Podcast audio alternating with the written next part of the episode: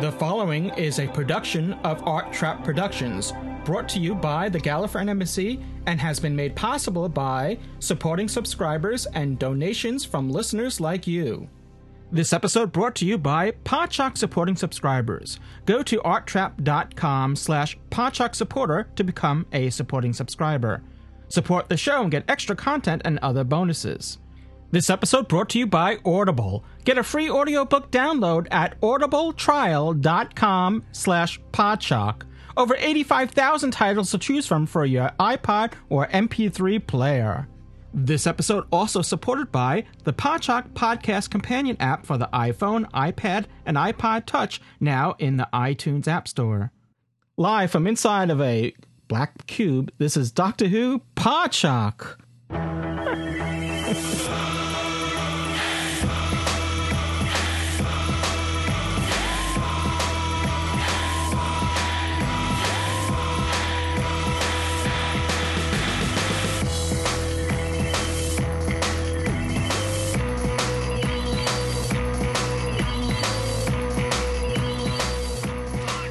The Gallifreyan Embassy presents Doctor Who Podshock, episode 278, 279, I think we were at. And this is Louis Trapani, and joining me is Dave A.C. Cooper. Hello, Dave. Let me out of the box. Let me out of the box. we're, we're trapped in a cube. The power of the cube. Well, the power of three. How are you doing, Dave? Yep. I'm doing fine indeed. Thank you very much. Glad to be here. Always nice to be on a live episode of Doctor Who Podshock. Yeah, let's let's hope that it's it goes um, without any um, any glitches or uh, brain farts as it was. Um, but Well, those are mostly counting down from seven, so you better hurry up. those are mostly on my part anyway. Anyway, so uh, so we we were gathered here today to bear witness to uh, the review of the Power of Three. So, as always, before we go any further, let me sound off the the cloister bell here because there'll be spoilers um, preceding this. If you have not seen the fourth episode of the 2012 series of Doctor Who, The Power of Three, um, if you haven't seen it yet, then what are you waiting for? See it, and then you can come back and listen to this review episode because otherwise it will be kind of all spoilery for you. So, The Power of Three. Okay, we're going to stop the cloister bells. Uh, stop it, cloister bells. Cloister bells. All right. So, uh, well, before we dump, dump, before we jump into the review, is there any um any any any major Doctor Who news that we need to kind of touch upon? I, I don't think there is. well, there's the Janet Fielding uh, illness Now, uh, issue. okay, I had heard um some well wishes for her, but I wasn't exactly. I I just uh, my assumption was, unfortunately, um, it seems to be of lately the. And I, you know, the, the c word, the cancer, has been going around. It seems like striking Yep, everyone. indeed. So is that what it is? And um, Yes, it's, it's on the DoctorWhoNews.net. Uh, Janet Fielding battles cancer. Uh, uh, she uh, is another one of these uh, Doctor Who members that has normally kept her private life private, and that's absolutely uh, what, what one would expect. But um, presumably, for some reason, she's announced that. But um, it's also been taken uh, to heart by actors who played the Doctor because she has a, a fundraising thing called Project Motormouth that um, that aims to raise money for good causes and uh, and uh, so Colin Baker, Sylvester McCoy, Paul McGann, and David Tennant are the guests announced for an event uh, which is apparently already sold out at uh, on the 19th of January 2013. Uh, I put the link in the room for those who want to check it out, but it's on DoctorWhoNews.net. Uh, Janet Fielding battles cancer. Unfortunately, that's sad. We'll get you to the item. well, hopefully, um, she, I, I know she's also, I believe she's on Twitter now. I think she's like mouth on legs on Twitter. Uh, don't I something to that effect. I it, um, Yeah, something like that. Yeah. So uh, yeah, I I- you know I really enjoyed uh, you know Janet Fielding's work and um, Uh, uh, okay, Tim had put it, it's it's Janet underscore Fielding, twitter.com, Janet underscore Fielding. So, um, yeah, that's hopefully she can um, get past this this illness. I know, uh, unfortunately, so many, especially in the Doctor Who community of late, has have been um, been battling. Uh, I mean, I, I mean, I'm yeah. sure all of society, but it just seems like lately, it just seems um, to be. Yeah, well, they're all that same. I mean, she's still young. She's 59, I think. Mm-hmm. But uh, we've had a few in the early 60s that have had uh, these issues. It, it is absolutely frightening. All right. Well, we wish her well, and um, hopefully, um, she can get past it, and hopefully, um, you know, so we, well, that's all we can Indeed. do. So let's uh, get back into the the Power of Three, which is uh, the latest episode that was on last night. It's um, the fourth episode of this series. It is uh, directed by uh, Douglas uh, McKinnon, McCannon, or uh, McKin. I believe that's his name. McKin- McKinnon. Yeah, and uh, written by Chris Chibnall once again. He's. I think this is his. Um, if I guess if you count the the preview episode, the preview thing, um, the pond pond life. This is his third in this series, or, or second in this series. He did 42. He did the Hungry No. Earth and Cold Blood Yeah, I meant two-parter. in 2012. oh, sorry. no, Sorry, no, it's okay. sorry. I, that's what I'm. I, I, I'm. I should have been more clear. Yeah. So he's back again, and the episode, as I said, is the power of three. So this is um basically, if I, if I can say that, going back to 2005 with Christopher Eccleston coming back as the Doctor, the Doctor proclaimed that he doesn't do domestic, and basically this episode is him doing just that. The Doctor does domestic episode is basically what this is mostly about in that process, you know, when I say that, I mean the, the doctor, obviously, as assuming you've seen the story already, the doctor does uh, instead of you know going off on you know all over the galaxy, he kind of settles down on Earth for a bit. You know, it's not the first time he's done that. Uh, to uh, study these cubes that have mysteriously appeared, and they don't know where they came from, and uh, we're, we're uh, driven to believe that it, you know uh, all these different explanations that it could be uh, Brian, um, which is the father of um, Rory, gives some possible explanations of what it could be, and news reports indicating it could be a, a giant promotion for something or another, and um, like a marketing blitz for something. Uh, they even had a cameo with uh, Professor Brian Cox uh, making a cameo on the show, uh, you know, trying to explain what they are. And he said something to the point, something to the effect that you'll have to ask a better person than, than him if, you know, to explain it.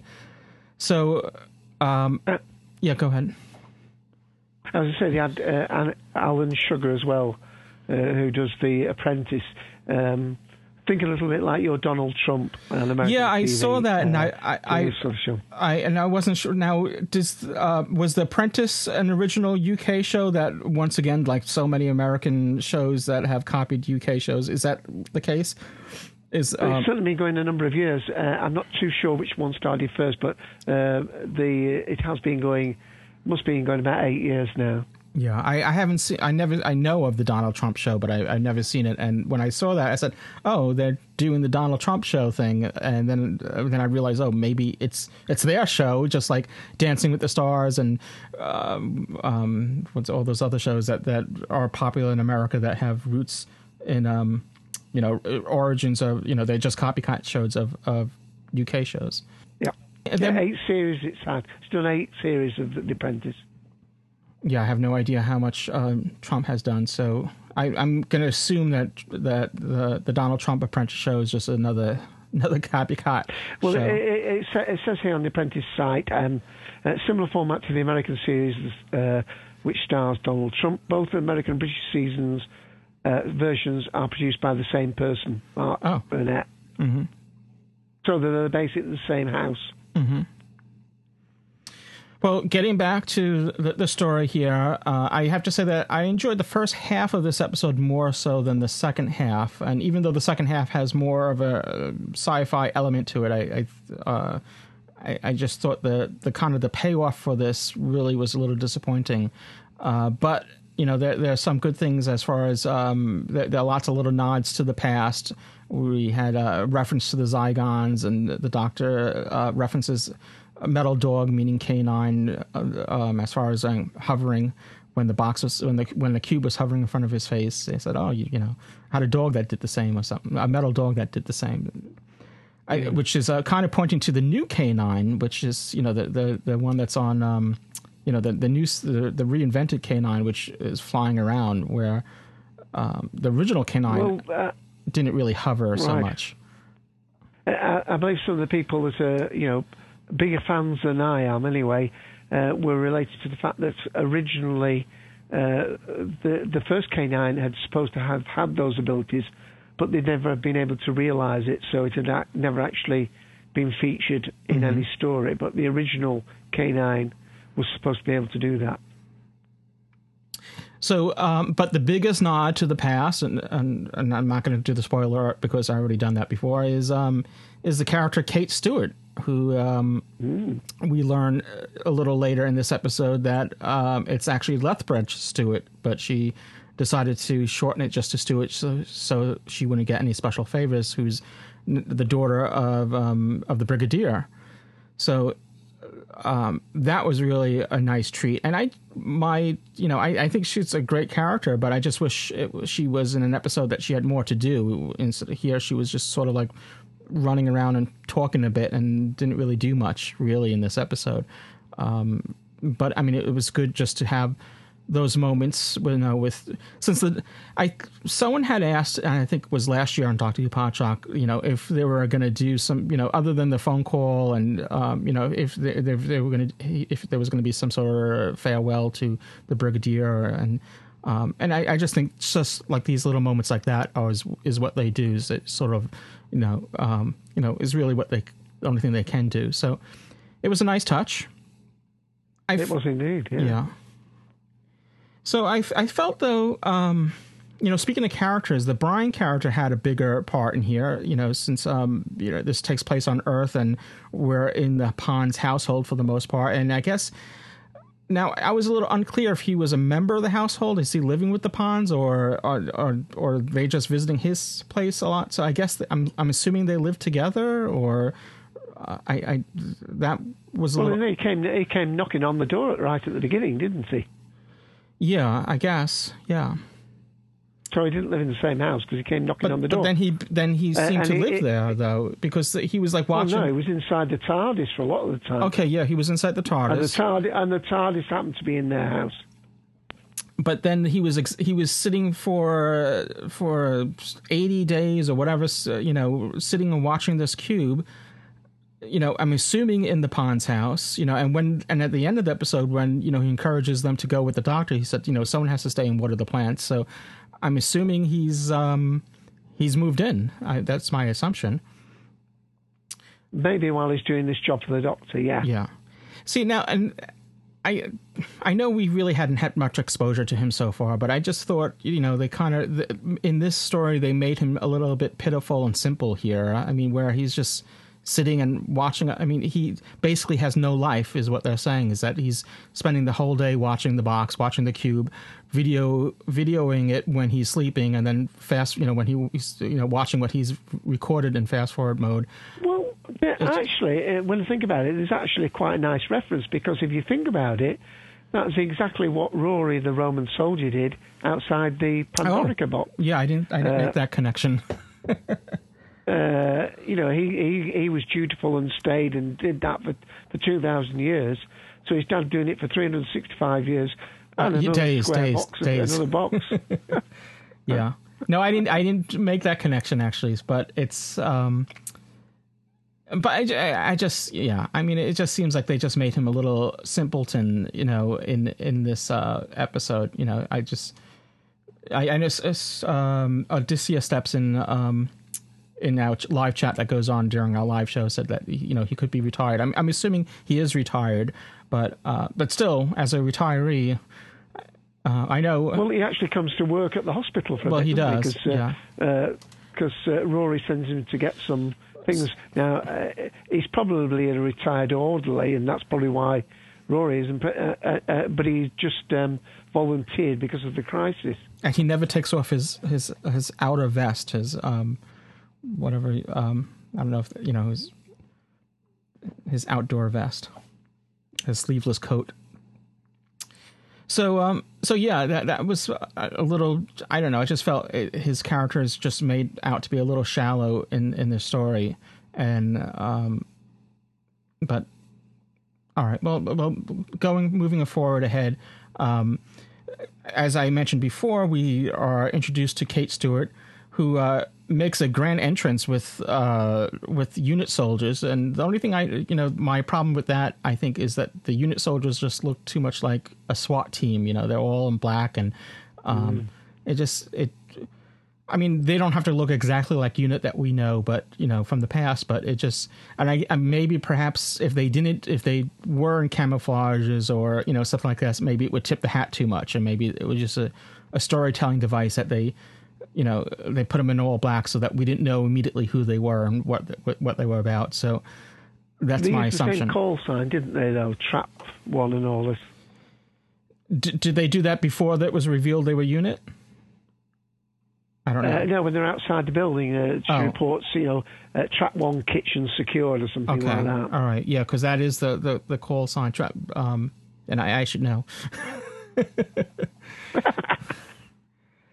so, uh, so yeah, um, yeah, and, and speaking of, of the hospital and, and work there, Rory is, um, you know, obviously works at the hospital, but there's a scene there where he's uh, you know one of his um, colleagues says that you know that, that he's he's away for months and they, they want to make him full time and all that. And I'm wondering to myself how does Rory maintain his maintain his job there if he's if he's away for months. It's one thing if the doctor scoops him up and brings him back to the same point in time like they did you know in this story well, he in did June. explain that. That was in the narration. He did say he was working part time but even at part time later on he was surprised.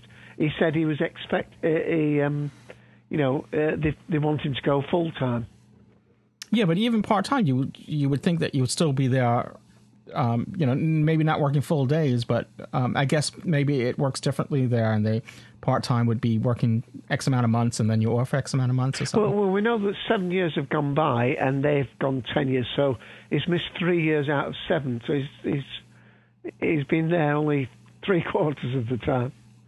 So yeah, that's a good point. That here we learn that the, for the Ponds, you know, for Amy and Rory, their adventures with the Doctor now have spanned ten years.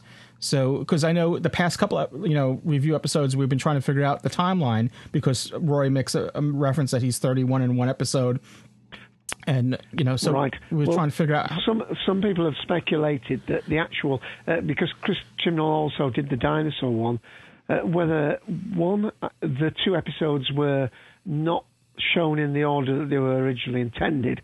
So that this episode should have been first and then the dinosaur one. Or in actual fact, the events of the the dinosaurs and the spaceship took place during their seven months away that they were away in this story, uh, seven weeks or whatever it was. Well, the, the only thing, the only uh, caveat there is that the in the dinosaur one, uh, Rory introduces the Doctor to his father. This, this is my father, so we know that has to take that was shot before you know that was meant to be shown before this one you know because there's there's the introduction of his father in that and here well the doc- i mean they will have been introduced at the wedding prior to that but yeah in terms of knowing his name. Yeah so you know and here you know he's he's already in the tardis watching the cube.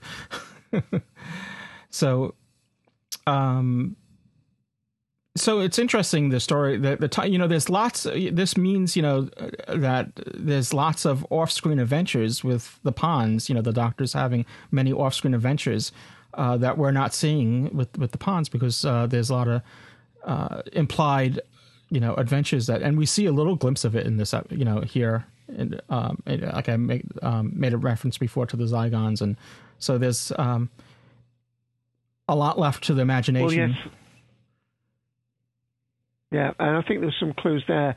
Uh, when other people come on and talk, maybe Jeff might be coming on as well. Uh, so I won't say anything. That some idea that he had about um, the way these stories are interrelated and uh, uh, the fact that Rory said he'd lost his cell phone before, but. Um, You know what? Let's. I, I just realized we you had put together clips as you always do, and uh, so kind of, let's let's play a first batch of clips, and that kind of uh, um, refreshes our memory a bit too of the story.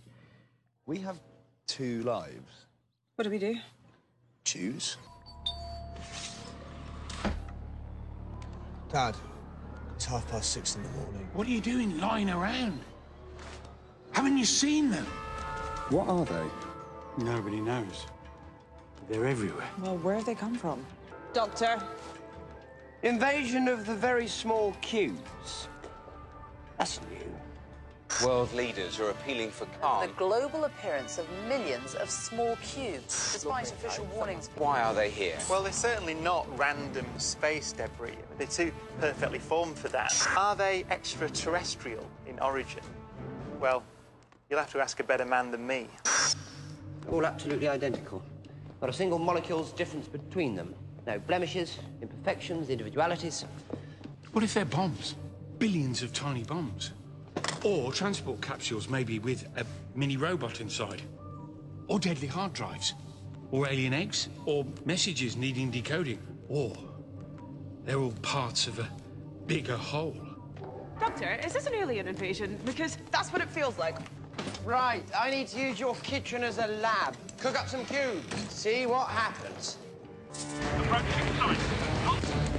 Area will be secure in 60 seconds. Ultimate force available. Long way from Leadworth. We think it's been 10 years.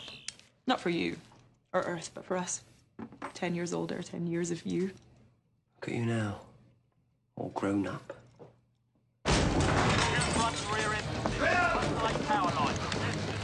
Kitchen secured. Trap three, thank God, secured. There are soldiers all over my house, and I'm in my pants. Sorry about the raucous entrance. Spike in Artron energy reading at this address. In the light of the last 24 hours, we had to check it out. Hello. Kate Stewart, Head of Scientific Research at UNIT. And with dress sense like that... You must be the doctor. there she is, Kate. And some Stewart. of the things you mentioned there, yeah. Yeah. Uh, as far as some technical merits for this uh, episode goes, I, I thought the direction was interesting. I, I liked how uh, they told the passing of time, you know, through um, you know incorporating each, you know, the the, the, like the captioned months within the scene itself. Uh, you know, I, I I thought it flowed well in that way. Uh, I think the the the the colors were very pleasing. You know, the the the, the the colorist that works on the video, and it just seems like the scenes had interesting colors. If um, you know, just if you took them apart, you know, alone and to themselves, uh, I thought they worked very well. Uh, and again, I think all the other technical, um, you know, the music and everything else was pretty much up to standard. Um, nothing too remarkable, but it's uh, you know nothing displeasing either. So um, I think you know technically it was a well executed um, story. I just am going to go back to what I had said before was that there was you know obviously this whole story is centered around these cubes and you know this whole mystery is building up to them. And um, and I just thought the the payoff was sort of disappointing. It was some sort of um, you know um, mythical race, I guess that you know the, the, that the Time Lords you know use to you know to tell their the time tots you know to, to keep them from from going astray or whatever, and it just you know we didn't even get to see them. We saw a projection of one, and um, and then at the very end, the Doctor fixes everything with his magic wand, uh, aka his sonic screwdriver, in less than a minute, and you know, and that's it. And I just felt I, I was really, you know, it was all leading up, and then, uh, you know, it just seemed like all those cubes were just an excuse to kind of give us a little character study on the Doctor on Earth, and um, you know, to to kind of introduce Kate Stewart to make some nods to the past and to um, sort of explain why the Doctor loves the human race and will do anything to protect it, and um, you know, it just seemed like it. It seemed like it was just all that other stuff was just like latched onto the Cube story, and then there was really nothing to the Cube story itself. At least that's how I felt. It just it was, seemed a little Yeah, disappointing. I, I don't think that was the focus at all the story. They were, they were. They, I mean, they, they just sat there for most of the episode. The, the block, in a way, I suppose that that should have created a bit more tension than it did. Um, but it certainly wasn't the centerpiece of the whole storyline. It was. Uh, I mean, uh, I mean, you. What about? I mean, it was one of the shortest episodes. As yeah, well, it was only like Barely 42 minutes. Yeah. I was going to say 41 minutes. It's it was very short. Um, it's and and even though it was short, I don't know if it's due to editing that certain things were kind of left out. Because like the, the cardiac arrests were only affecting seemed like it only was affecting certain people. Uh, obviously, the doctor was affected, but the the immediate people around the doctor weren't having you know cardiac arrests and um, so it seems like it was only affecting certain people and that really to my understanding wasn't explained and and and even before the doctor starts experiencing his cardiac arrest uh, they um, the scene that that immediately precedes that is them discovering this girl is some sort of probe and is monitoring everything and the doctor says oh if i can just do something or another to this uh, girl, whatever, the, and that's when he. That's when he was all of a sudden started having, um, you know, a heart attack there, and Amy, uh, you know, get you know d- does a um, what is a um, you know the Defib- defibrillation, yeah, yeah. defibrillation, whatever it's called. So, but then they completely forget about the girl. They leave her; she's against the wall, and they walk away from her. I'm like, well, what were you going to do with her? You're going to do something with her, and and uh, that that whole she was completely that was the last we've seen of this of this girl that was hinted at, and we kept on seeing all throughout the Well, story. And I, I again, assume she had a heart attack as well at that point. Well, I don't think she was real. I thought she wasn't. She was. It was. She, wasn't she mechanical? Wasn't it just like it was? She was. No, just- she was being controlled by the box because uh, which again you're throwing up. Uh, you're you you do what I do, jump around a bit, but I know, do, I mean, I like the the two orderlies that that had the boxes in the mouths, which seemed rather strange uh, because they, they were the only one that seemed to be affected in such a way. Of course, they were being used to ferry uh, some bodies, presumably again as part of the the uh, you know the data gathering exercise that the whole thing had seemed to be. I mean, these boxes were there for Mhm. a whole 12 months, weren't they, in, in the course of the actual episode? yeah, to to learn everything they could about the human race and the frailties of it and and everything else. So uh, I guess before we go any further, we have more clips. So uh, play some more, and then um, then Dave, I want to hear more what you have to say about it. Okay. How long were they away? I don't know what you're talking about, Brian. Because they're wearing totally different clothes from earlier. Seven weeks. What happened to the other people who travelled with you? Some left me. Some got left behind. And some, not many, but some died. Not them, not them, Brian.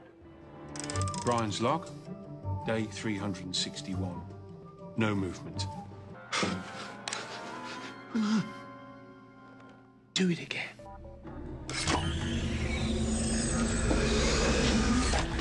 Out of the way, dear. I'm trying to. Whatever you are. This planet, these people are precious to me. And I will defend them to my last breath. This is the latest. Oh dear. I've got government screaming for explanations and no idea what to tell them. I'm, I'm lost, Doctor. We all are. Don't despair, Kate. Your dad never did. Kate Stewart. Heading up unit, changing the way they work. How could you not be? Why did you drop Lethbridge? I didn't want any favors. Though he guided me, even to the end. Science leads, he always told me. Said he'd learnt that from an old friend. We don't let him down. We don't let this planet down. They've stopped. The cubes. Active for 47 minutes and then they just die? Not dead, dormant, maybe. They got what they wanted. Cubes. That's why they stopped. Come on. Kate? Before they shut down, they scanned everything from your medical limits to your military response patterns. They made a complete assessment of planet Earth and its inhabitants. What? Why did they all say seven? Seven. It has to be a countdown. Not in minutes. Why would it be minutes, Kate? We have to get humanity away from those cubes. God knows what they'll do if they hit zero. Sorry, uh, excuse me. I'm looking for the supplies cupboard. Hey, Dad. Hey!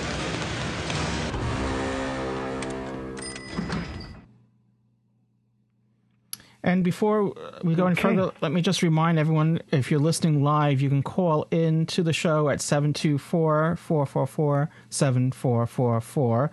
And the call ID for the live show is 23358. So simply call that number and um, you'll be asked for a call or- for the, for the show ID. And that's the number 23358 is the call ID. And uh, I'll obviously only call uh, during the live show. Otherwise, you won't get on the show live. Otherwise, you can call the Doctor Who uh, public call box, and you can get that number at our website at um.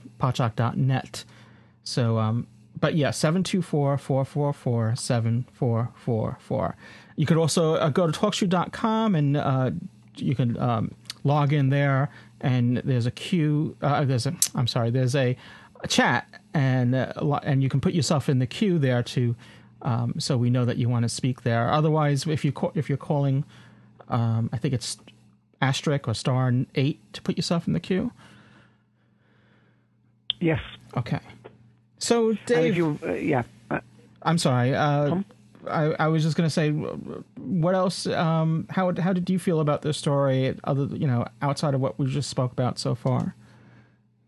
Well, well, quite a lot to say. Uh, I'm appreciating it more having heard other people's opinions of it, but I must admit my overall impression on the Saturday night watching it live was um, I was mostly bored, uh, which was the same reaction I had last week. Yeah. Um, but having said that, the episode from last week has grown on me on second and third viewing, and, and when I did the commentary on it, uh, there was an awful lot in it. One of the things that I think many people will come to realise as they watch more and more Doctor Who, there are lots of little gems, as you alluded to as well Yeah. there, Louis, Mhm. there are lots of little gems and little bits of information that are in the dialogue that you don't necessarily uh, pick up on first listening some of that might be due to the you know um, you know the music and um, the speed of um, uh, of Matt Smith's delivery on some occasions. Uh, but um, uh, that's one of the advantages of editing this audio. You do pick up a lot more.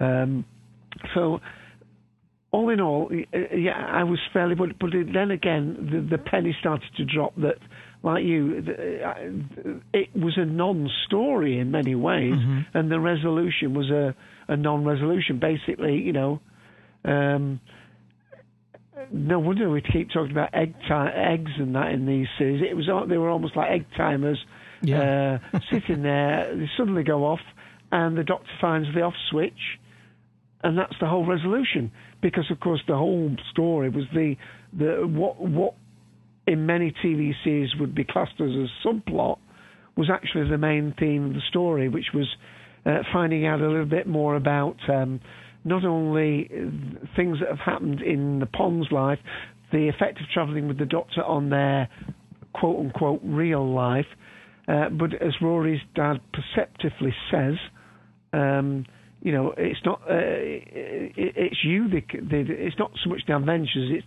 travelling with the the Doctor. Although, in fact, towards the end, when they're on the alien ship and um, the Doctor is solving the problem uh, fairly simply with his. Um, sonic screwdriver, he realises it's going to set up some sort of cascade effect, and they have to run to get back off the ship uh, through to the sort of warp uh, thing to the back of the uh, the lift.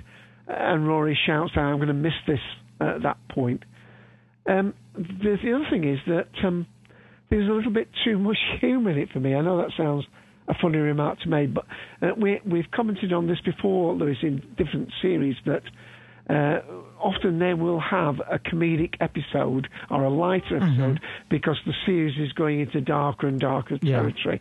Uh, you know, we're going towards things. Balance Uh, off the intense and- episodes with some right, light ones. and, yeah. and that's what I thought the dinosaurs and the spaceship was. Yeah, I thought that same was here. Mhm. a throwaway one and so on.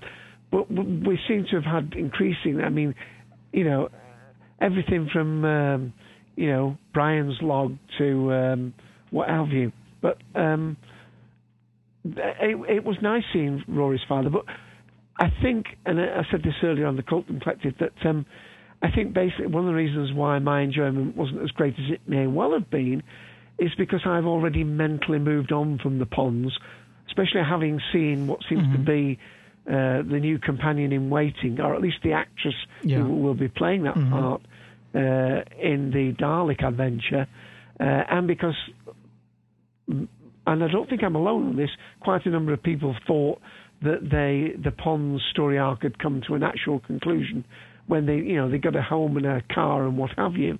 Um, I think, uh, or even the people who will like the fact that they're learning more about the effects and the interrelationship and actually getting some really good stuff from the ponds will still also admit that some of this has come a little bit late in their journey, as it were.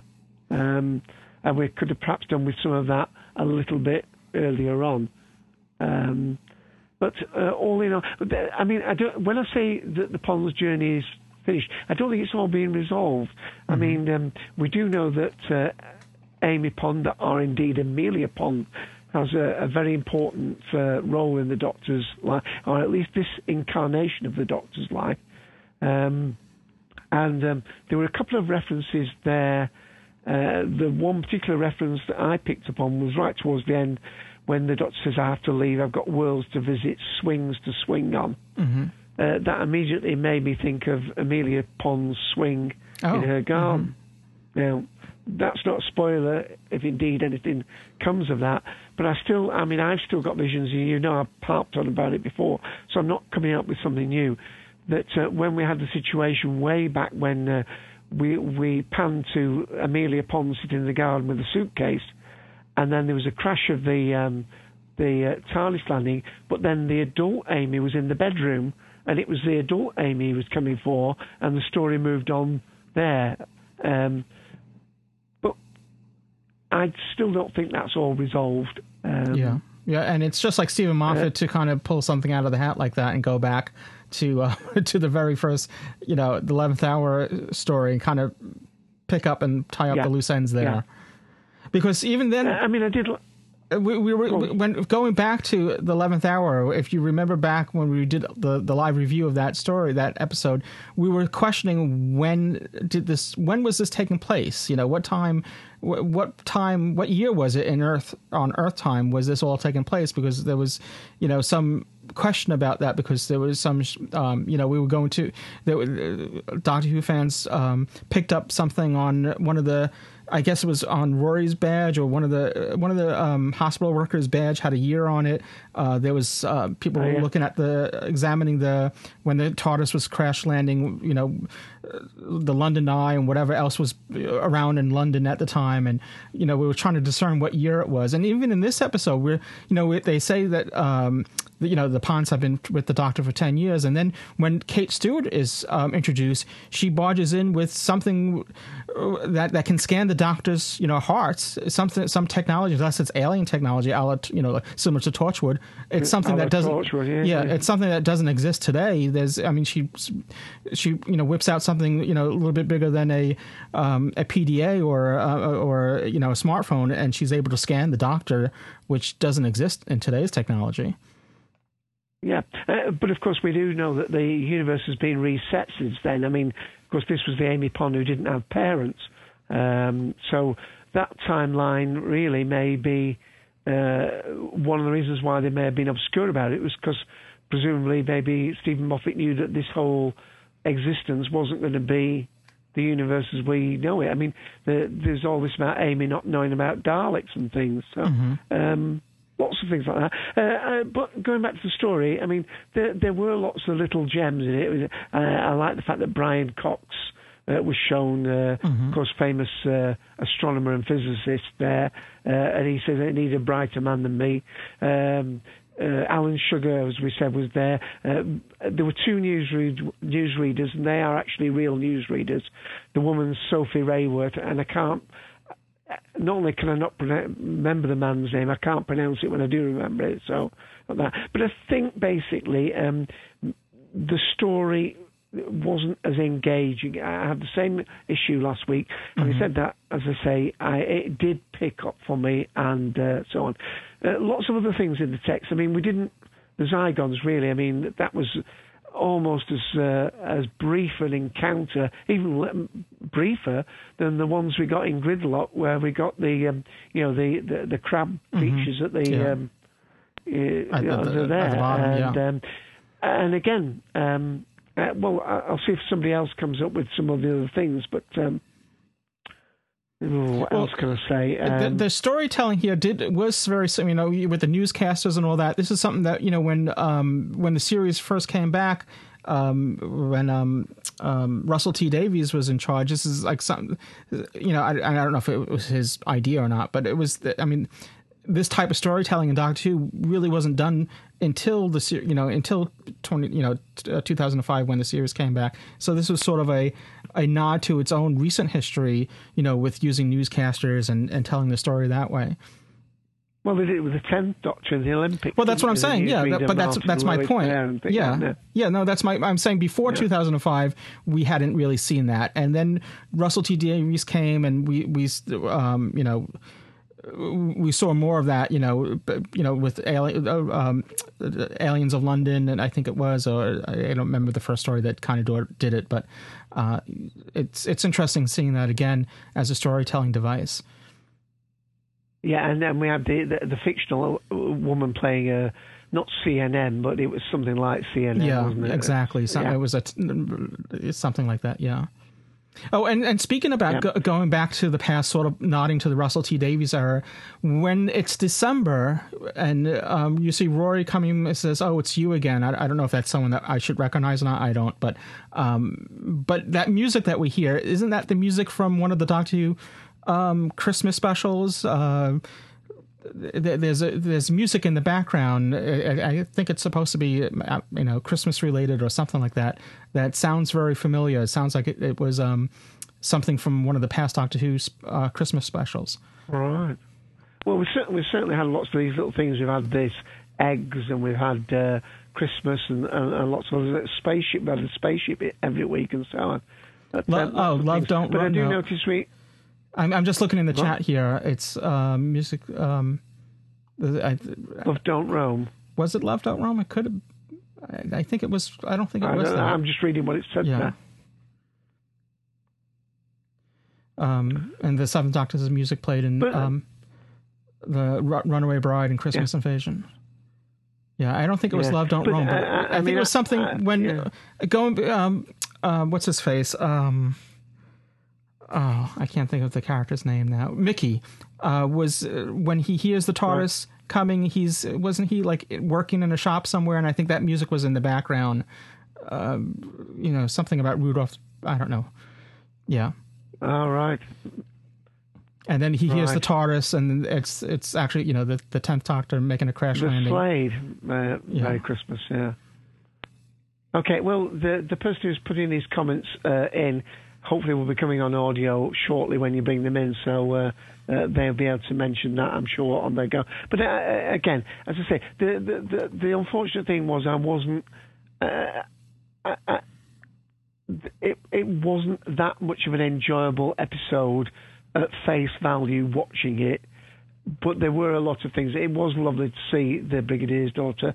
I understand why people are not too sure where she comes from because, of course, you know, he he, he, was married, had a divorce. Um, apparently, this character has been mentioned in, in I don't know, it was one of the big Finish are some audio story, um, and she was in um, uh, a felt, oh, and I should, I'm sure again, Jeff or somebody will be able to put me right on this, but um, uh, there was um, the part has been played by a younger actress in a, a in a video, and uh, uncommonly looking alike to the actress who played her this time.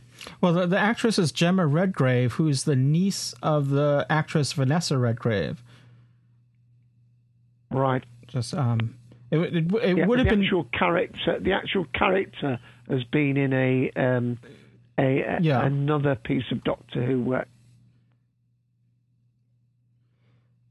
it would have been interesting if Nick Courtney um and I don't know if he does or not, had a daughter and who who um who went into acting, and it would have been interesting if it was actually, you know, uh, his biological uh, daughter. But it's it's uh, alas, it's not. Uh, I've got it here now. It's um, it's coming up. Uh, it's called Downtime. It was a home video in 1972 called Downtown. In 1972. Downtime. In in 1972. Sorry, 1970s. Uh, 19. Sorry, that's 1997. Okay. All Let right. me put the link in the room. All right. I was going to say I didn't think Uh, they, they were doing that back in '72. That was that was in the Jon Pertwee. Uh, hang on.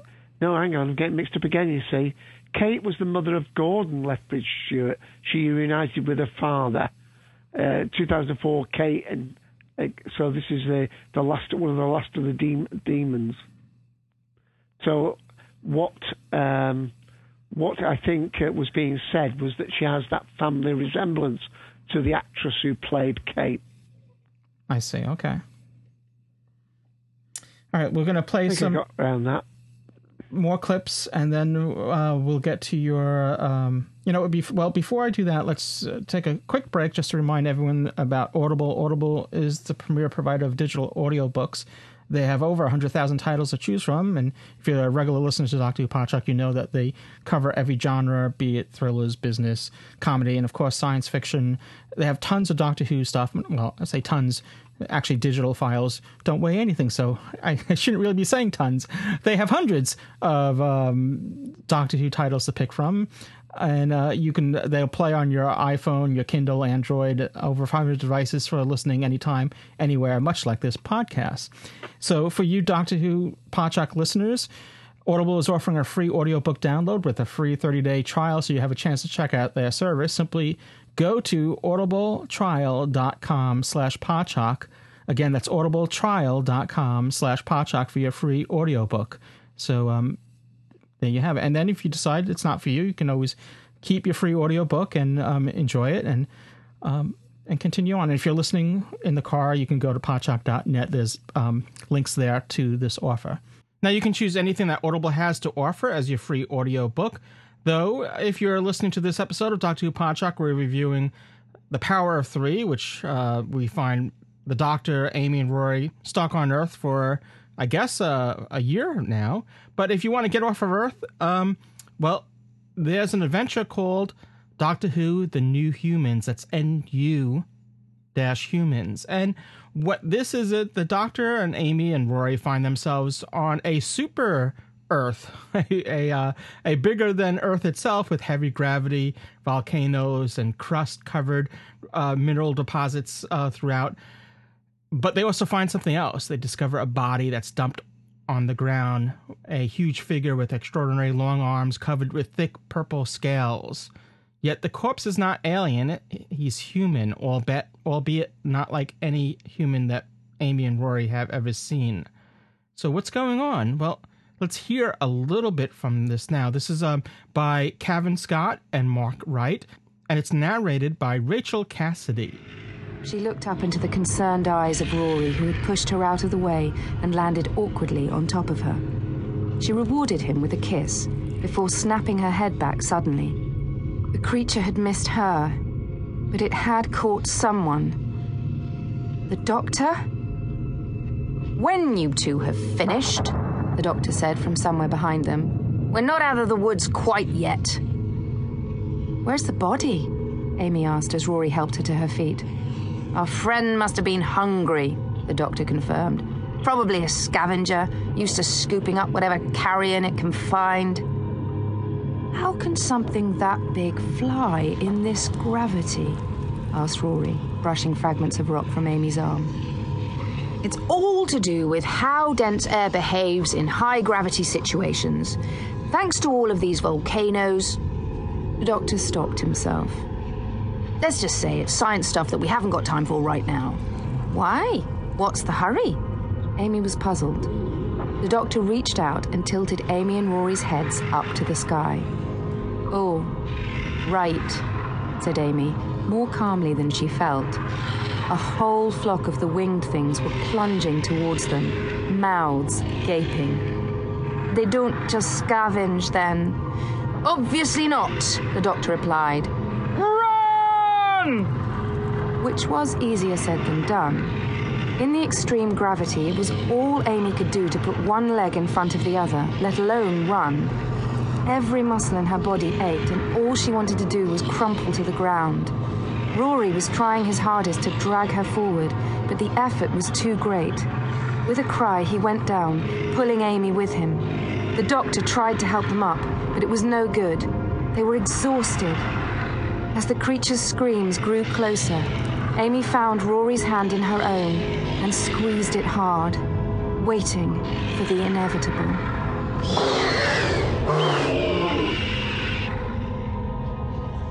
A flare exploded high above them, bathing the sky in a warm pink glow.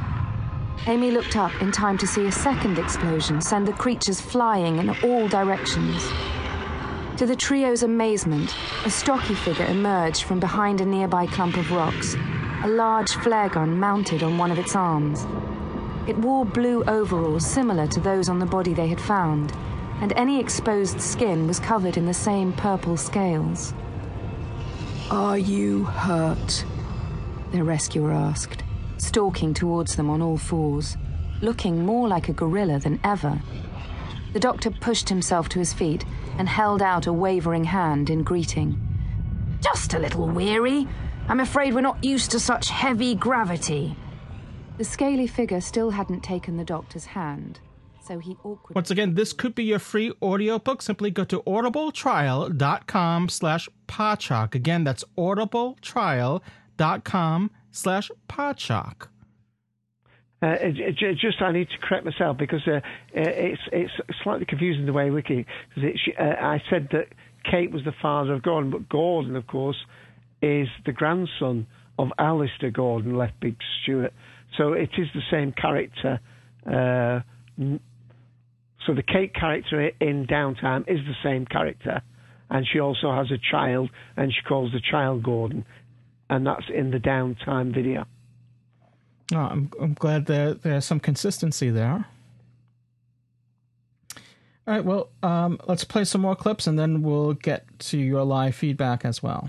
Well, what's in there? There is nothing in here. There's CCTV feeds from across the world. People are dying. What? They can't be dying. How? How are they dying? And the next... The heart, an organ powered by electrical currents. Ah! How many deaths have been recorded? We don't know. We think it could be a third of the population. I need to locate the wormhole portal. All right. Desperate measures. Hello! Whoa! Two hearts! Back in the game. Where are we? We're in orbit. One dimension to the left. It's not possible. Before the Shakri were a myth. The Shakri exist in all of time and none. We travel alone and together. But why? Serving the word of the Tally. Why the cubes? Why Earth? Not Earth. Humanity. Erase humanity before it colonizes space. You're too late, Doctor. The Tally shall be met. He's gone. He was never really here. Just the ship's automated interface. I can stop the second wave. I can disconnect all the Shakri craft from their portals, leave them drifting in the dark space. Ah, but all those people who were near the cube, so many of them will have died. Bingo! We're going to use them to turn them back on again. 30 seconds. Don't let me down, cubes. You're working for me now. Run. I'm gonna miss this.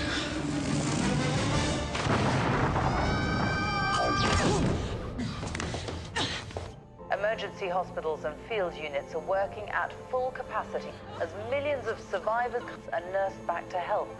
You really are as remarkable as Dad said. I better get going. Things to do. Worlds to save. No, I know. You both have lives here. You don't want to give them up. Actually, it's you they can't give up, Doctor. No, I don't think they should. Go with him. Just bring them back safe. It was when we realized something the Shakri never understood. What cubed actually means. The power of three. It just reminded me Mm-hmm. of that little scene, of course, we had another reference back to Amelia Pond in the fact they were sitting there eating fish fingers and custard. Yes, you know another. Uh, I I felt this whole sto- episode were filled with nods to the past, you know, and um, eh, quite you know at least for me that was the the enjoyable aspect to it. It was a, a lot of nostalgic references, not only to uh, you know Doctor Who long past, but also recent past as well. So um, so yeah, I, I thought there was a lot of reminiscing going on here, and maybe that's um, leading up to uh, you know what's going to come up next week. I don't know. You know, as far as um, you know, um, is it because um, well, resolution. Well, I mean, presumably, uh, you know, we've it's not spoilers to say that that, that we're that we've been led to believe that uh, the Pond story is Yeah. coming to a conclusion. the conclusion in terms of being traveling with the Doctor. hmm And I have to say, I really haven't been a big fan of you know the Doctor stopping by the ponds and picking them up. I, you know, companions should be just along you know with the Doctor. It just it just seems out of character for the Doctor to be sort of like off on his own, and then every time he needs companions to come by and visit the ponds and let's go off somewhere. It it just I don't know. It just seems a little And out of character. uh, Jeff put, yeah. Please don't. In the, even in the text, try not to put spoilers if you're aware of any. Uh, both uh, Louis and myself uh, speculate on these shows. Whether we turn out to ever be right, I don't know. But uh, Yeah, no, I, we we weren't. I mean, we were just alluding to something that that is pretty much a well-known fact. We know that the Doctor's going to get a new companion soon, so um, you know, we, we know that the his time with the Ponds are coming to an end. But you never say never with Doctor Who, especially with the Ponds, because they keep on. we said farewell to them so many times over the past, you know, year and a half, I guess. I thought we had more people in the queue before, so um, if you want to. Yeah, um, uh, chime in, please put yourself in the queue, and we'll we'll get you on board. So uh, going to that, the first uh, person is um, Kai. um, I'm not sure if I'm going to pronounce this right. Uh, Kyo girl. Yo, girl. Kyo. well I'm, done. I'm sorry. Hi. Welcome to Doctor Who Podshock. Um, this is actually my very first time doing the pod shock. Well, we're glad to have you. And I've been listening, and I listened on the pod shock for a long time since um, Eccleston, actually. Oh, fantastic! That's uh, well, we started during his tenure. Well, actually, technically, Yeah, I wasn't, I wasn't introduced to the show until I wasn't introduced to the pod shock until my dad showed it to me, who has been watching Doctor Who since the 1974. Mm-hmm. Yeah, I think you you you you had asked in chat when did people start listening to doc, uh, start watching Doctor Who, and I know some people had chimed in on chat, and I think uh, Dave said since the beginning, 1963, and for me it was the late 70s, and um, myself, and then um, you know I, I got really into it in the early 80s, but I you know I first started watching it in the late 70s. And, and the good thing for you is that um, it, it, because you've come into the live show, which is on the TalkShoe ID uh, 23358, you'll see quite a number of episodes there, here, that didn't make it onto the iTunes feed, some of the reviews of the earlier series. Yeah, and I thought that the Power Three was a really interesting episode because it showed the Doctor being a part of his companion's life instead of the reverse. While his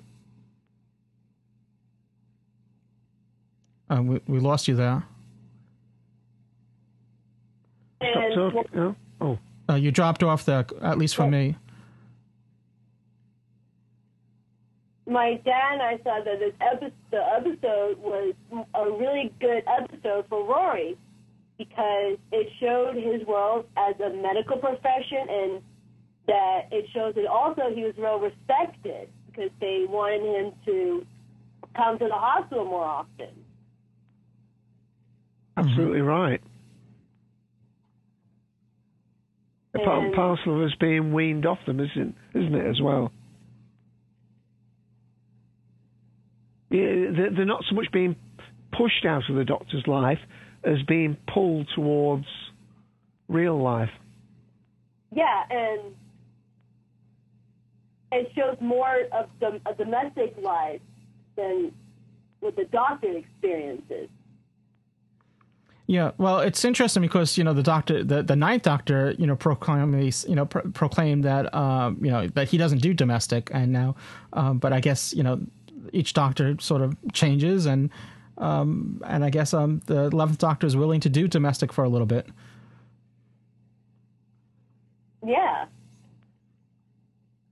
And Though I, w- I would like to have seen him, you know, it just seemed like he was just doing like doing whatever he can do to kind of fill the time. But I would like to have, you know, instead of just painting fences, maybe you know, uh, like the third Doctor was stuck was was trapped on Earth for several years, and he, you know, he became the scientific advisor for UNIT and all that. And here we are led to believe that the Doctor's here for some time while these cubes are here on Earth, and we know the cubes have been around for, I guess, nine months to a year or whatever.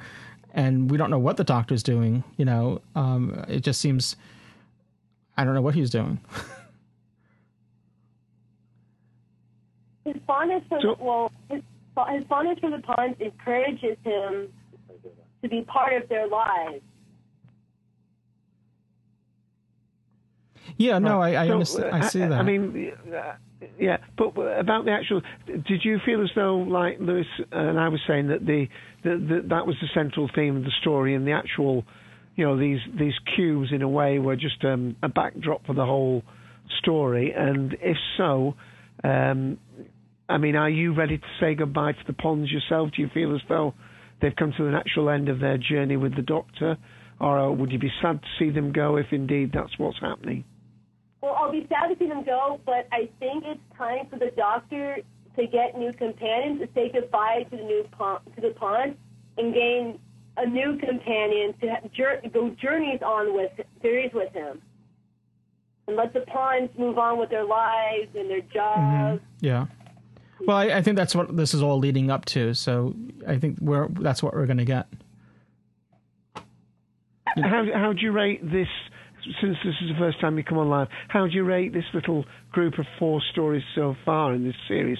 Has it has it been a good series for you? Or you, yeah, I mean, obviously we've only got one more before we go to the break, and then the Christmas special. But um, have they been satisfying for you, or have there been, you know, ups and downs or favourites?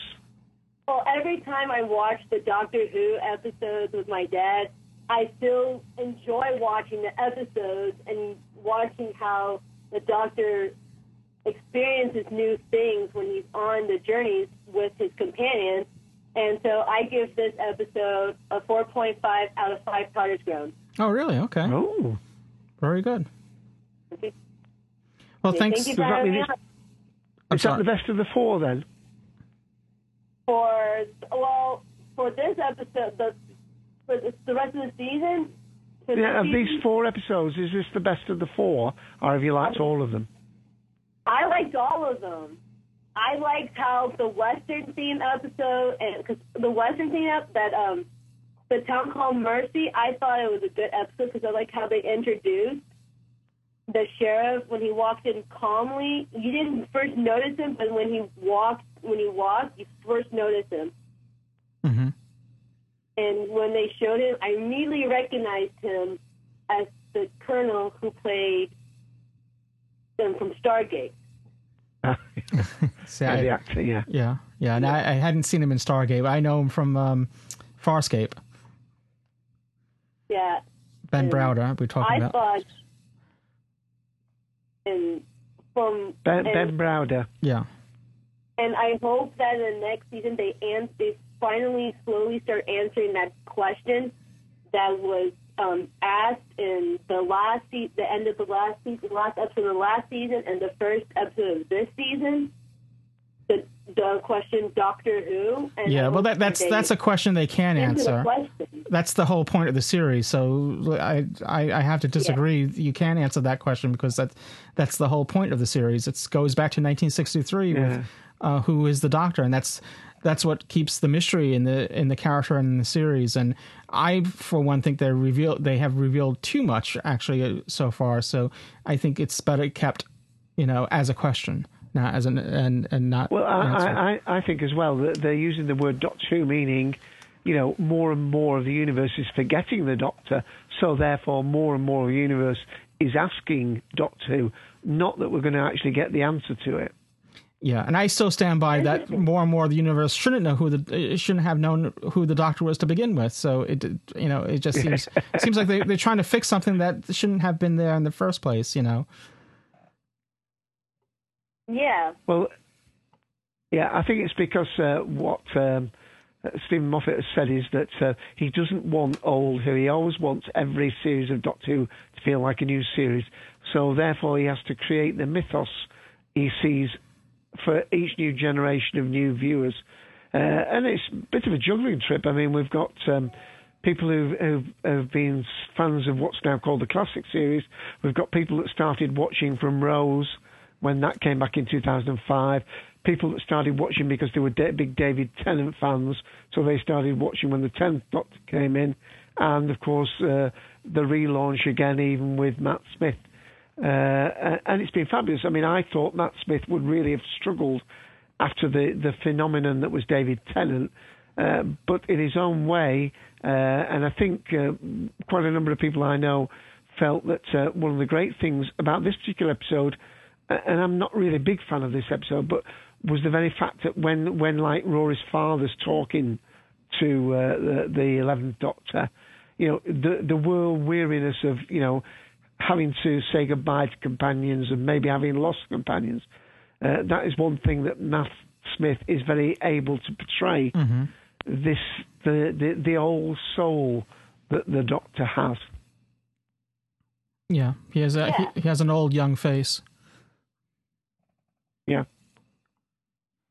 Okay. All right. Thank you so much. Cryocha girl, is it? Yes. Thank you. Take Thank care. you. Cheers. All right, and moving to uh, Jeff. Uh, back, t- welcome back to Doctor Who Podshock, aka the Seventh Doctor, and I'm trying to unmute him there. There we go. Welcome back, Hi, Jeff. Louis. Hi. Thank you. Right. A simple job for you, Jeff. Can you sort the timeline out for us? That's not a simple job. I don't know if I can, but I, I have uh, an idea of what might be going on here with the the four stories that we've had.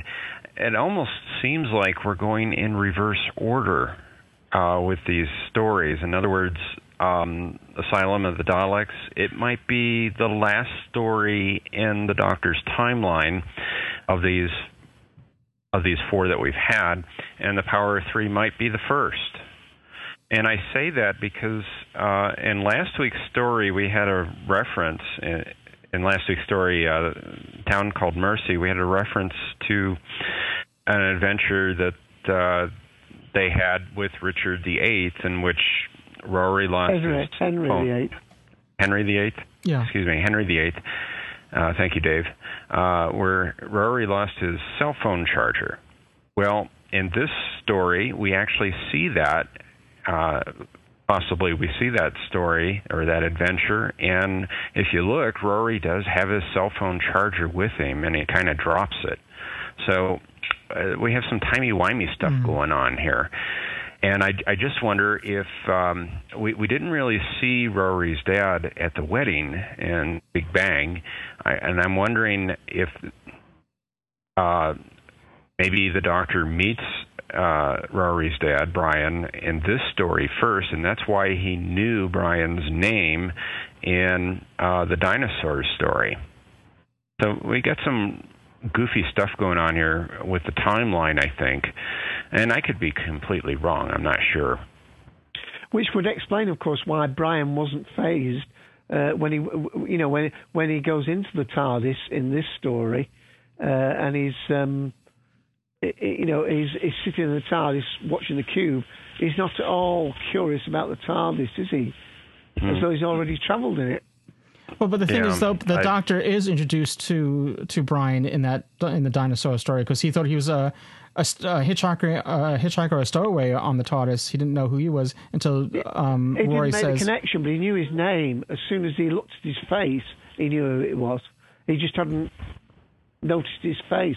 "Oh, okay, I'll, I'll have to watch that again." Then I didn't. Yeah, Rory says something about well, you materialized around us, and uh, uh, that it, that's my dad, and and he already knew his name is Brian, so I don't know. Okay, I'll have to watch that again. I don't remember that, but yeah, I'll I'll take your word on that. And and I wonder if uh, Asylum plays into that as well because in the Doctor's timeline, maybe he encounters um, uh, Miss Coleman's uh, character. I, I can't remember her name. Um, you know, toward the end of this run of, of episodes, and Oswin he goes, Oswald. uh, yes, yes, and and then he decides, well, I'm going to go back and and find this this person earlier in their timeline, or I'm going to go save her or something. I don't know. It's all speculation.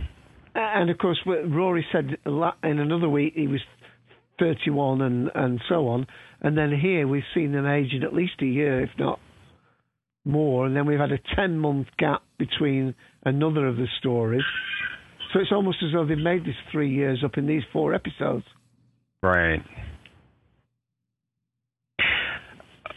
But uh, The story timeline. itself, though, yeah. Well, I'm sorry, Dave. I was going to say, I, did, I thought you were wanted to get on to actually talking about your impressions of the story itself, but Right, I, I did. Uh, other than the timeline issue, I quite enjoyed this story. Um, I, I liked all the references to, you know, the brigadier, his daughter. Uh, this felt a lot like an RTD story, which in in was in a good way. We had all the montage of of the newscasts and. Uh, it it just felt like a very very good story uh, in that regard, and it was nice to have uh, a feel of prior uh, RTD stories. I, I just enjoyed that quite a bit. Um, not to say that I haven't liked the Moffat era, um, but we we had a lot of uh, good characterization in the story, which sometimes we don't in the Moffat stories. Uh, so overall, the, you know, this was was excellent. Um, I we had a very quick resolution with this story, which good or bad, I don't know, but um, it, it just felt a little rushed, and I wonder why they did that because uh, I I think this was actually in runtime the shortest story we've had since 2005. Uh, if it isn't, it's probably second. So I, I, I just think that uh, they, they could have added a few more minutes at least to the story and fleshed out a, a couple things. Um, the doctor waving his sonic screwdriver at the controls, that didn't really bother me too much. What really bothered me about that uh, scene was it just too, took too long for the doctor to actually get to the console to do his magic with the with the sonic screwdriver. Um, at least eight to ten minutes, by my reckoning, to get there, and people were having heart heart attacks. And eight to ten minutes, they're probably not going to come back from that. Uh, at four minutes, you start to have brain damage. So, I really had a problem with that aspect of the story. But that's my real, my only real quibble with it with the whole story. Other than that, it was it was fun. There was a lot of fun dialogue. Um, I I got a sense of uh, the episode Rose from from the first series, in which you know that episode had a lot of characterization in it, a lot of build up uh, and dialogue between characters, and the Auton story really wasn't the main focus of that story. Well, we had the same thing here, I think, where you know the threat wasn't the real story; it was um, the dealing or the the the characterizations between Amy and the doctor and Rory and and Brian and I think that was the focus of the story here not not the cubes or uh what was happening with uh was it the Sha- Shakri hmm Yeah.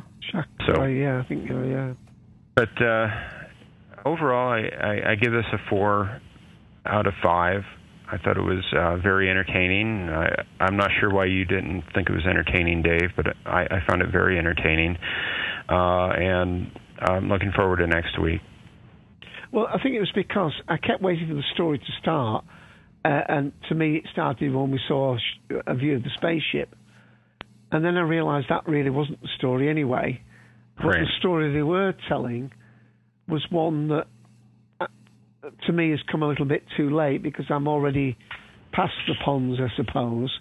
Um, but as I said, uh, last week's episode, um, uh, the Western one, uh, on I, I, I wasn't that interested in watching that on the actual evening, sitting in front of the telly with all the you know the um, the, the uh, anticipation that one normally has, and and I think also this episode had intrigued me more with its title. I mean, spaceships, uh, you know, dinosaurs, uh, spaceship, you sort of know is going to be a throwaway Mhm. one, and so on, and uh, not a throwaway one, but uh, uh, almost a send up one. And I did feel as though this episode, the other thing was, it, it was self referencing itself uh, a little bit too much, I thought.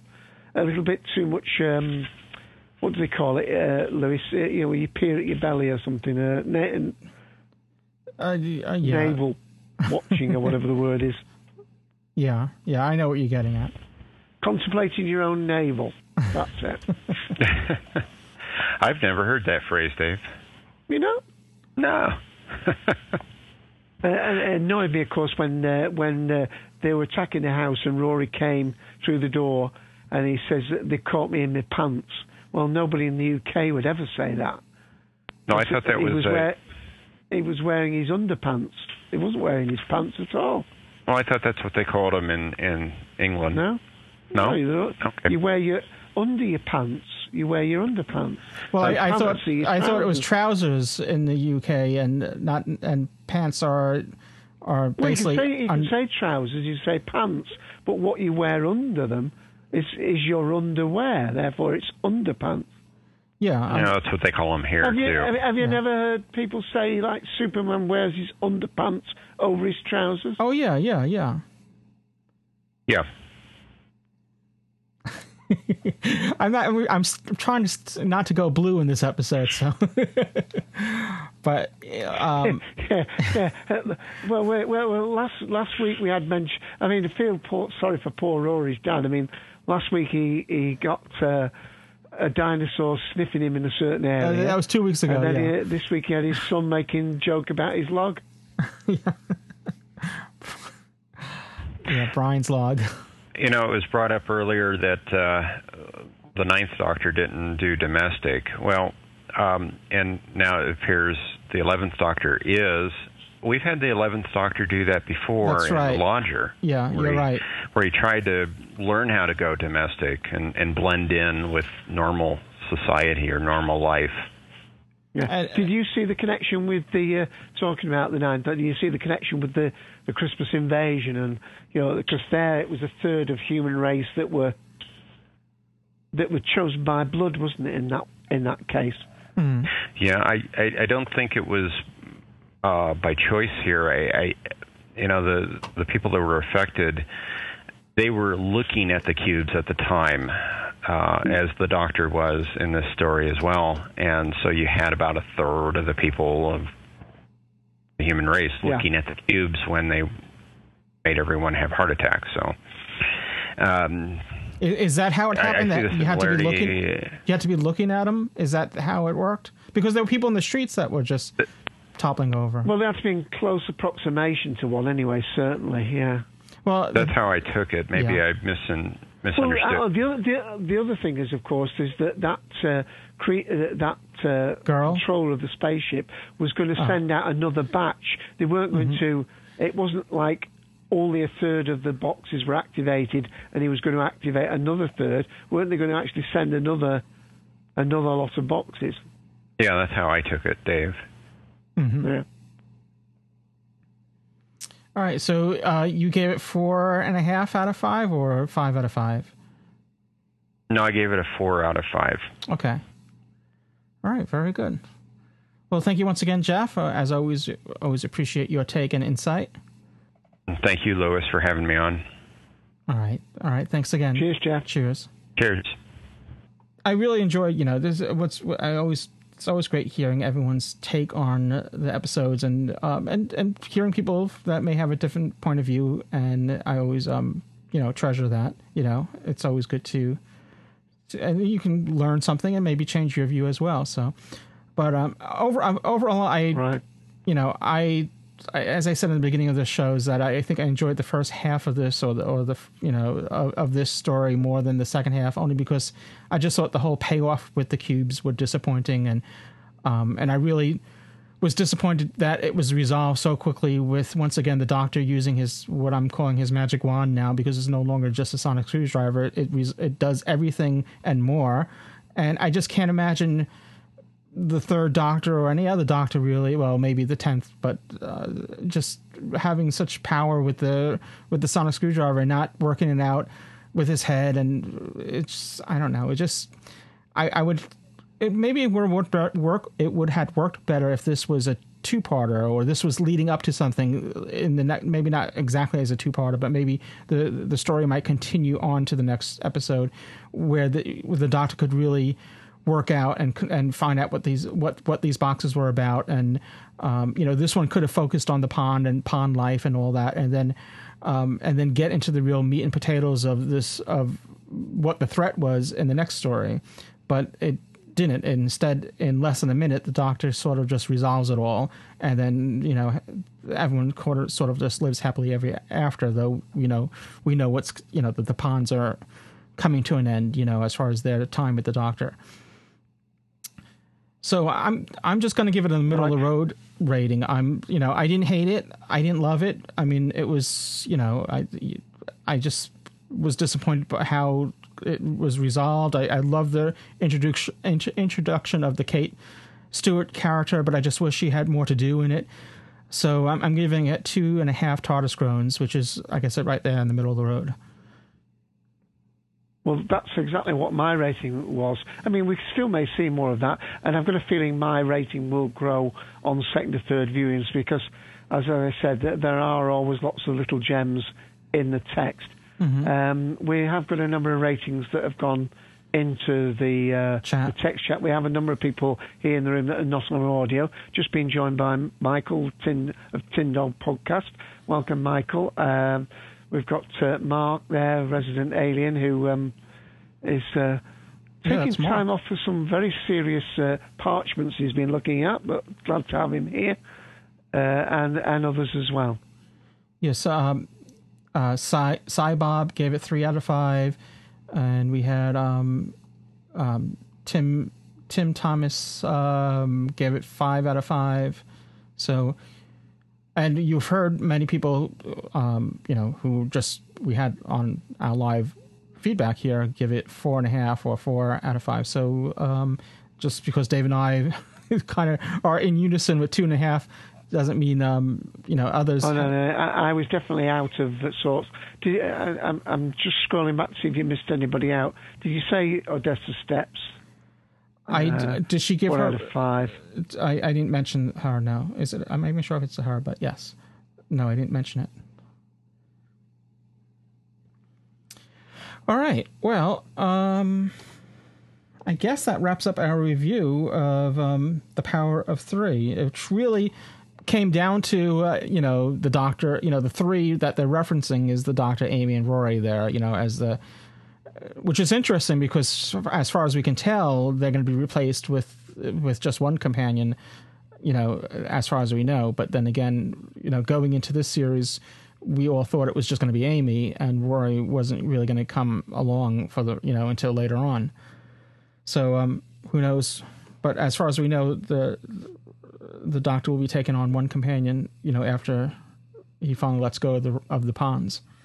Indeed, yeah. All right, so next week we'll be back and we'll be reviewing the I guess the final episode of this of this first half of the 2012 series, which is uh, the the the episode is called the uh, the Angels Take Manhattan, not um, not to be confused with the Muppets Take Manhattan, or the Daleks of Manhattan or whatever. so obviously it's a New York story once again, and um and we have certain familiar well, angels um reappearing. Go ahead, Dave. I'm sorry. Uh, just for, for, for your benefit, I mean, I know you do edit this. I have got a clip of the um, the 40 second trailer for next week. I can play it into the show. Sure, go ahead. If you'd like me to, if we give warning. Okay, if you don't want to, this is 41 seconds. If you don't want to watch the uh, the bit at the end of the episode, so it was part of the episode. Yeah, so it's but, nothing uh, you, you haven't you seen already. It's it was it was the same thing that was at the end. That's of, right. No, yeah. it's not. It's not. It's not. It's not another trailer. It's the end of teaser. Yeah, the, the Uh, episode. Yeah, sure. You don't believe that statues can move. and you're right, they can't. When you're looking, New York, policed by angels. Every time you try to escape, you get zapped back in time. The city that never sleeps. The angels will come. And I think they're coming for you. Placing someone back in time creates time energy. And that is what the angels feed on. What the hell are you doing? Any ideas?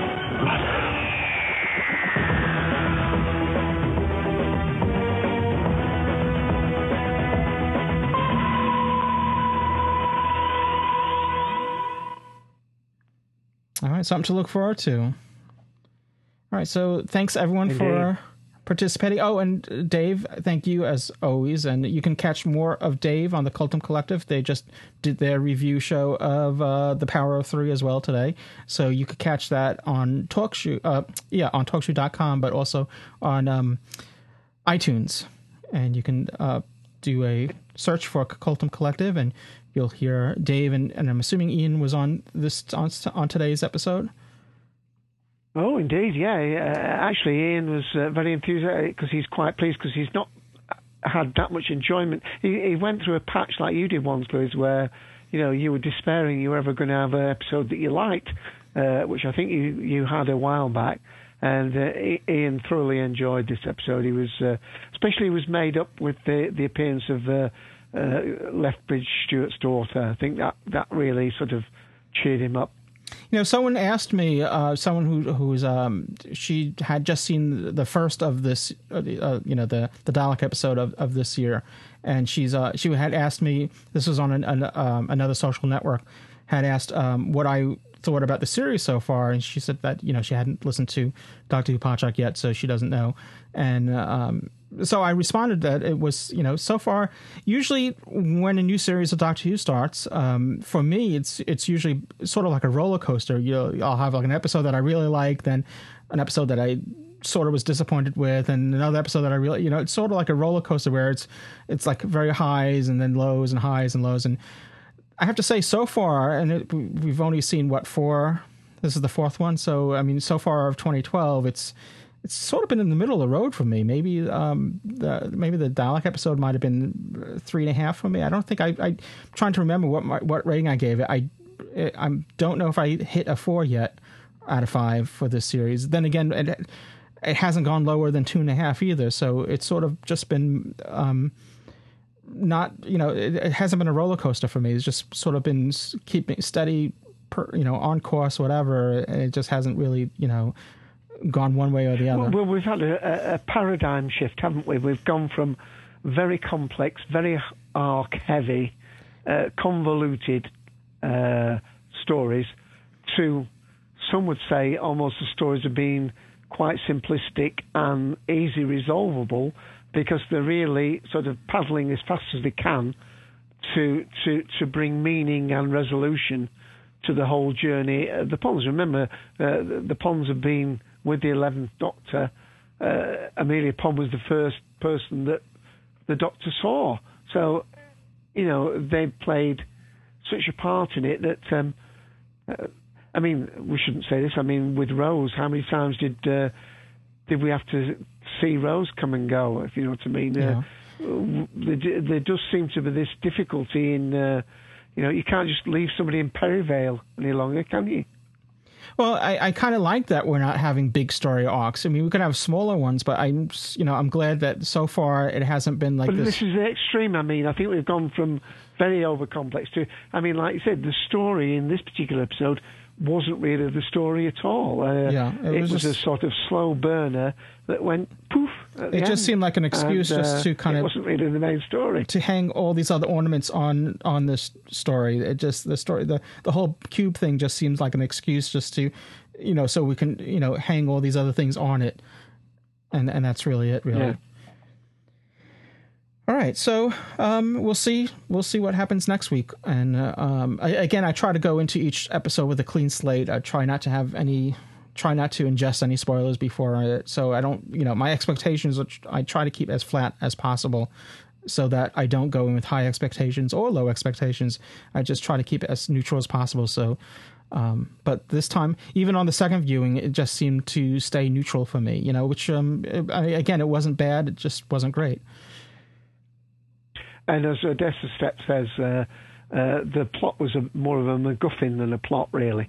Mm-hmm. All right, so um, until then, I guess cheers, everyone. Cheers. Cheers. Take care.